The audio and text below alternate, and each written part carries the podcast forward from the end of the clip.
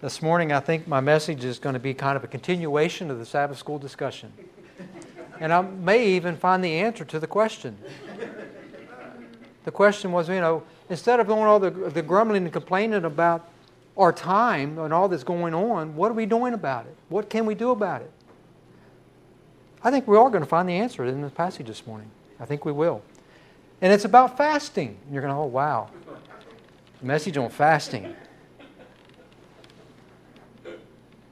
Fasting that pleases God. We are going to learn a fasting that pleases God. You know, oftentimes we, we, the Lord speaks to us through a message by someone we hear, or sometimes it's a word that He gives us through the Spirit, but most of the time, how does He speak to us? Right here, Amen. through this word. Amen. And music. But as I'm reading, often I will make notes. And this passage, I, I made a note about it some time ago. It just, it just struck me. Fasting that pleases God. And do we not want to please God? Amen. Yes, we do. We want to please God. So, hear the word of the Lord.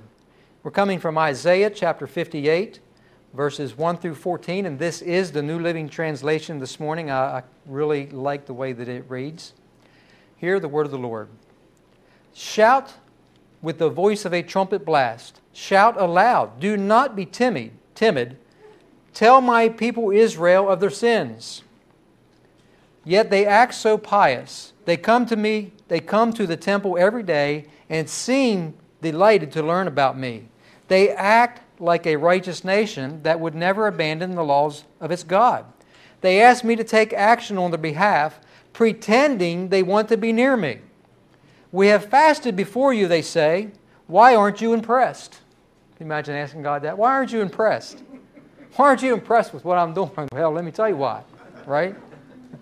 We have been very hard on ourselves, and you don't even notice it. I will tell you why. I respond, It is because you are fasting to please yourselves. Even while you fast, you keep oppressing your workers.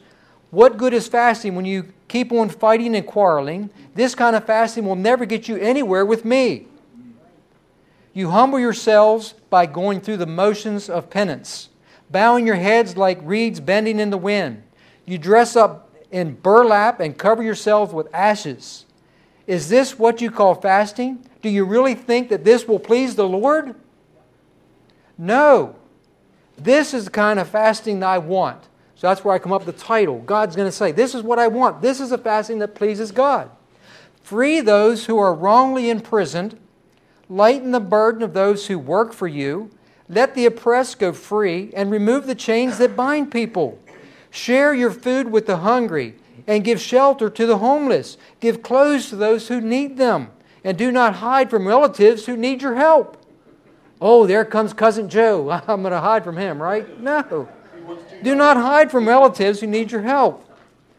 Then, so it's like after you do these things, then your salvation will come like the dawn, and your wounds will quickly heal. Your godliness will lead you forward, and the glory of the Lord will protect you from behind. Then will you call, the Lord will answer. Then, when you call, the Lord will answer. Yes, I am here, he will quickly reply. Remove the heavy yoke of oppression. Stop pointing your finger and spreading vicious rumors. Feed the hungry and help. It's kind of like he's repeating this again. Feed the hungry, help those in trouble. Then your light will shine out from the darkness, and the darkness around you will be as bright as noon. The Lord will guide you continually, give you water when you are dry, and restore in restoring your strength. You will be like a well watered garden, like an ever flowing spring.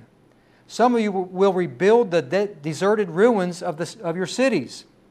Then you will be known as a rebuilder of walls and a restorer of homes. Keep the Sabbath day holy. Don't. Let's capitalize that. Don't pursue your own interest in that day. But enjoy the Sabbath and speak of it with delight as the Lord's holy day. We were talking about that Wednesday night. Honor the Sabbath in everything you do on that day, and don't follow your own desires or talk idly. Then the Lord will be your delight. I will give you great honor and satisfy you with the inheritance I promised to your ancestor Jacob. I will I, the Lord, have spoken. May God add his blessings to the hearing and the reading of his holy word. Let us pray. Gracious Heavenly Father, we do give you glory and honor and we praise you for you are worthy. Father, we thank you for your word that guides us. And Father, may your word just speak to our hearts. Father, what you have for us today, not me, but Father, what you have. May it speak to our hearts today that we might more faithfully serve you. Father, may you be glorified and honored through the word that is spoken today. Lord, may souls be restored, may hearts be changed, and Lord God, may we live for you the way that you would have us to live. Father, may we fast in a way that would be pleasing to you, Father, for your glory and for your honor. In Jesus' glorious name, amen. You know, there are many reasons, many purposes for fasting, is there not? You know, fasting, is, part of it is it's a, it's a discipline, it's self control. It's a way of expressing our dependence on God. It's a way of drawing closer to God, of drawing our strength from Him.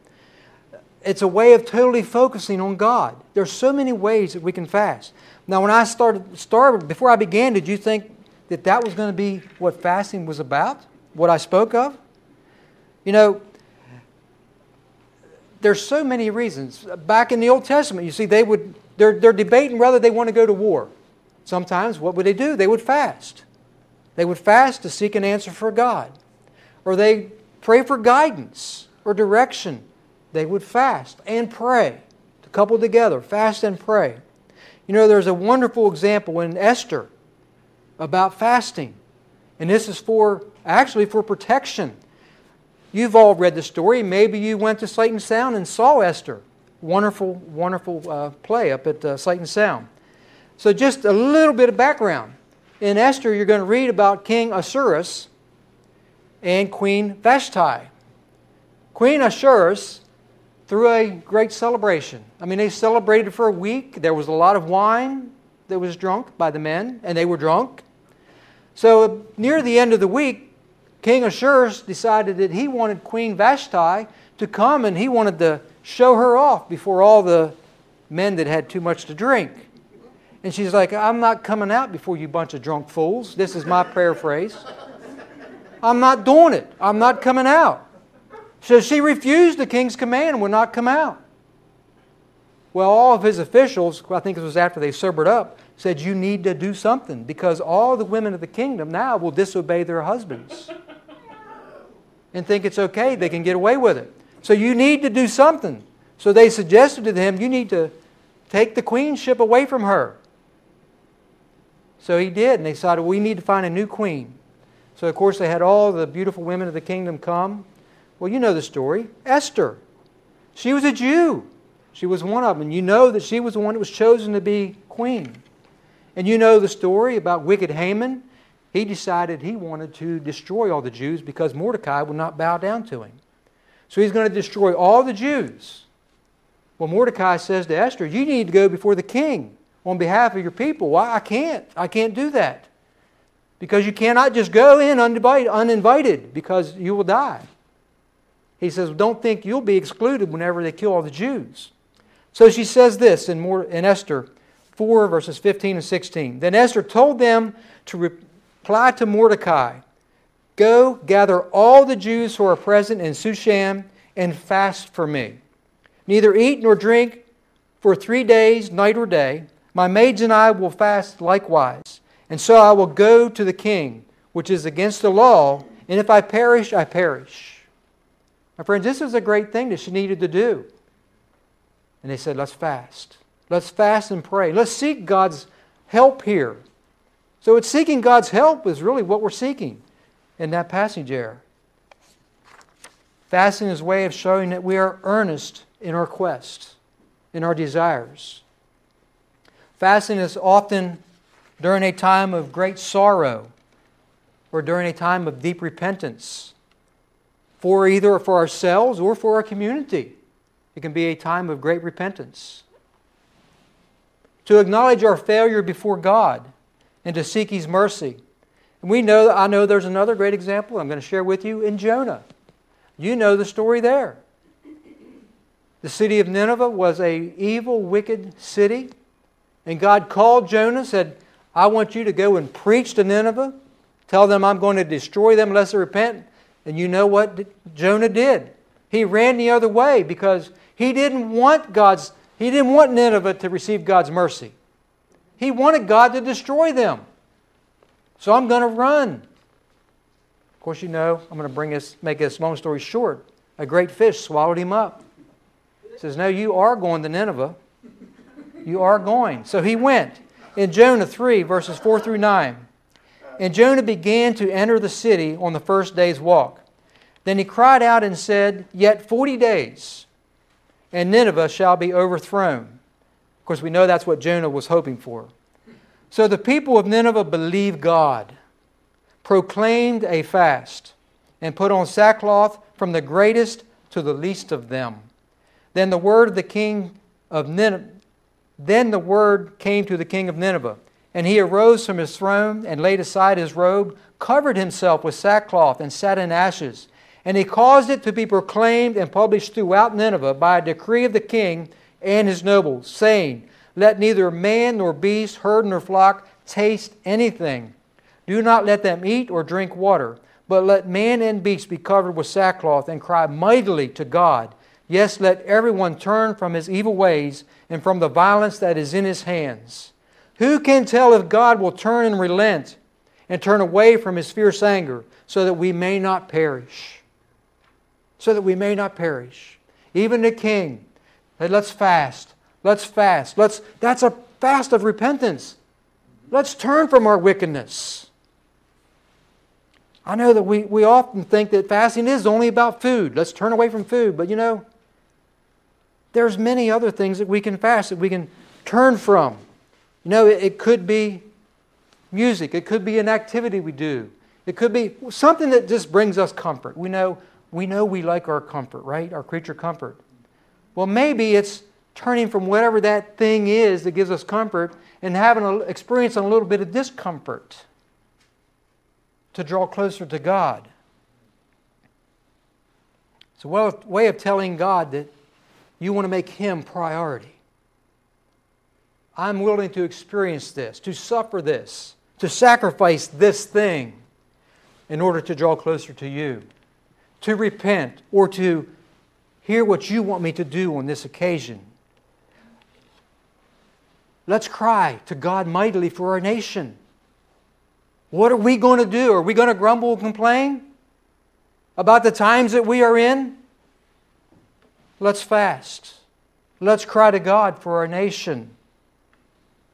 Fasting is to be a sacrifice. Pro- proper fasting will cost you something. And yes, it may cause discomfort, great discomfort.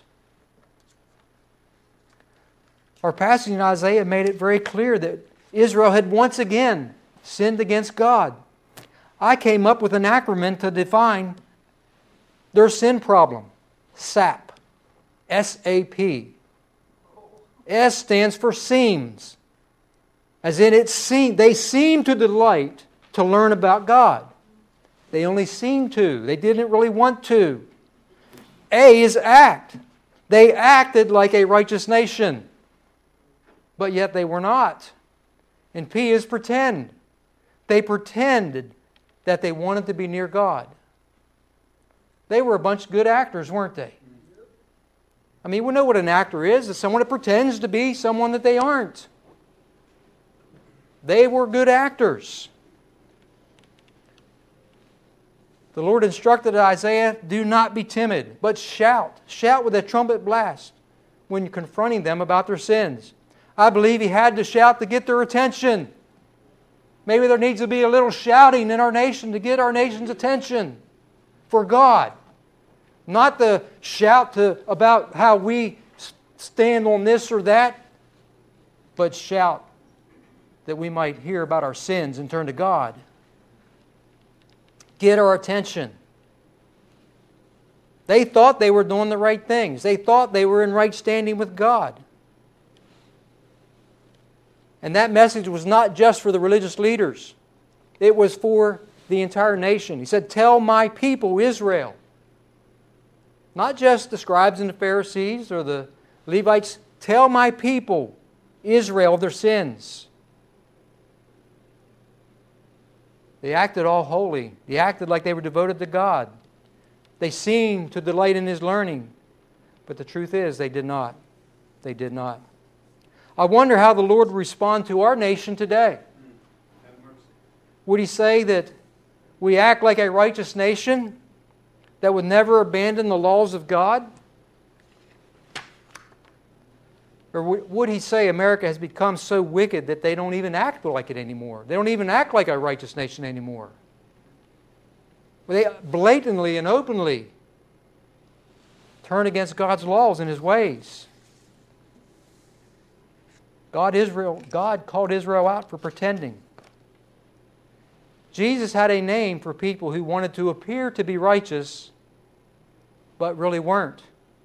It was whitewashed tombs is what he called them. In Matthew 23, 27, 28, says, Woe to you, scribes and Pharisees, hypocrites, for you are like whitewashed tombs, which indeed appear beautifully outwardly, but inside are full of dead men's bones and all unright- uncleanness.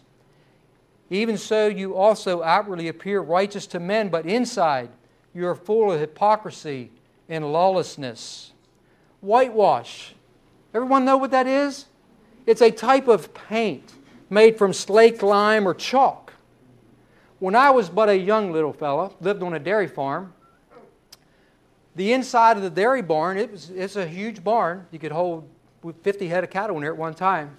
But around the outside, the, the walls were whitewashed on the inside. So as you can imagine, when you have 100 cows that are in and out of that barn twice a day, for those that don't know, cows need milk twice a day, 24 7. You don't get a day off. So, but you got cows in and out of that barn every day, and with cows you have flies and you got filth and you got dirt, and the cows come in, they go into their stanchions, and then you feed them. So you feed them and milk them all at the same time. So, so you're up front, you got bales of hay, and you're you know you're feeding the cows. So the walls were whitewashed. And you know, boy, when you just freshly whitewashed them, they look so pretty and white and clean. But think about what I just said it's made of slack lime and chalk or chalk. I mean, you brush against a whitewashed wall. I'd have a white sleeve right now if I just did that to a whitewashed wall because it rubs off. So it needs to be redone. So, but what it does, it covers a lot of ugly, right? I should have just started with that beginning, right? Made that short. It covers a lot of ugly. Today, maybe we would call them a vinyl siding because we can use vinyl siding to cover a lot of ugly on a house, right? But underneath, it's still ugly. But that's what this whitewash was. Inside, they were ugly. They look good on the outside. But it doesn't last very long. In the Bible times, dishonest builders, to save money and time, they would stack bricks with no mortar. And then they would whitewash it to make it look good on the outside. But without the mortar, it had no real strength. Inside, they're dead men bones, right? Or dead men. So, under that facade, they were bad, really bad. And that's what whitewashed is. Underneath, they were rotten. The people in Israel were faithful to put on their sackcloth, to rub ashes all over the faces, to endure that bodily affliction, affliction that came with their tradition. My friends, that's the problem. It was all about tradition.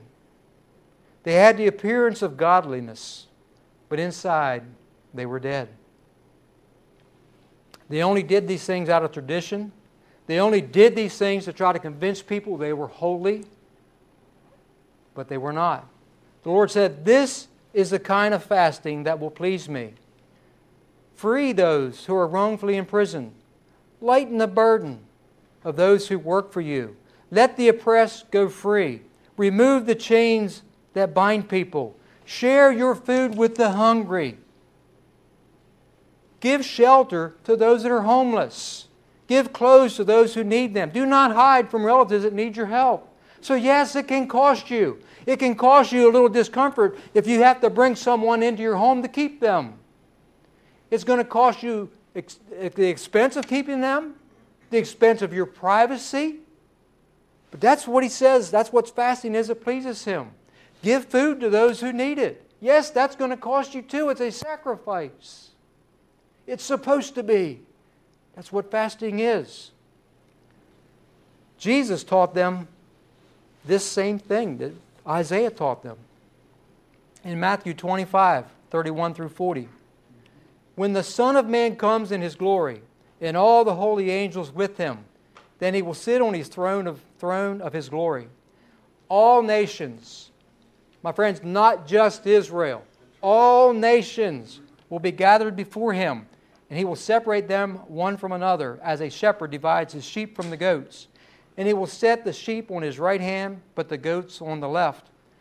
Then the king will say to those on his right hand, Come, you blessed of my Father, inherit the kingdom prepared for you from the foundation of the world. For I was hungry, and you gave me food. I was thirsty, and you gave me drink. I was a stranger, and you took me in. I was naked, and you clothed me. I was sick, and you visited me. I was in prison, and you came to me. Sounds like a lot of things from Isaiah, right? Then the righteous will answer him, saying, Lord, when? Did we see you hungry and feed you, or thirsty and give you drink? When did we see you a stranger and take you in, or naked and clothe you? Or when did we see you sick or in prison and come to you? And the king will answer and say to them, Assuredly, I say to you, inasmuch as you did it to the one of the least of these, my brethren, you did it to me. You did it to me. My friends, that is still the kind of fasting that pleases God. There's the answer to what are we going to do about it? What can we do about it? Let's fast in a way that pleases God. Let's feed the hungry, visit the sick, take in those that may need shelter, help those who are in need. Are we fasting? It's something that's rarely heard of today anymore, isn't it? Are we, as a church, I'm not just talking about, I'm talking about the church, the church, God's church. Are we fasting? Probably not like we should be. Maybe that's the answer to a lot of the problems around us today. A lot of the things that we are grumbling about. Are we fasting? Are we loving those that God puts in our place, those that need our help? Are we willing to sacrifice to share God's love? What did Jesus say? We're doing it unto Him when we help those that need our help.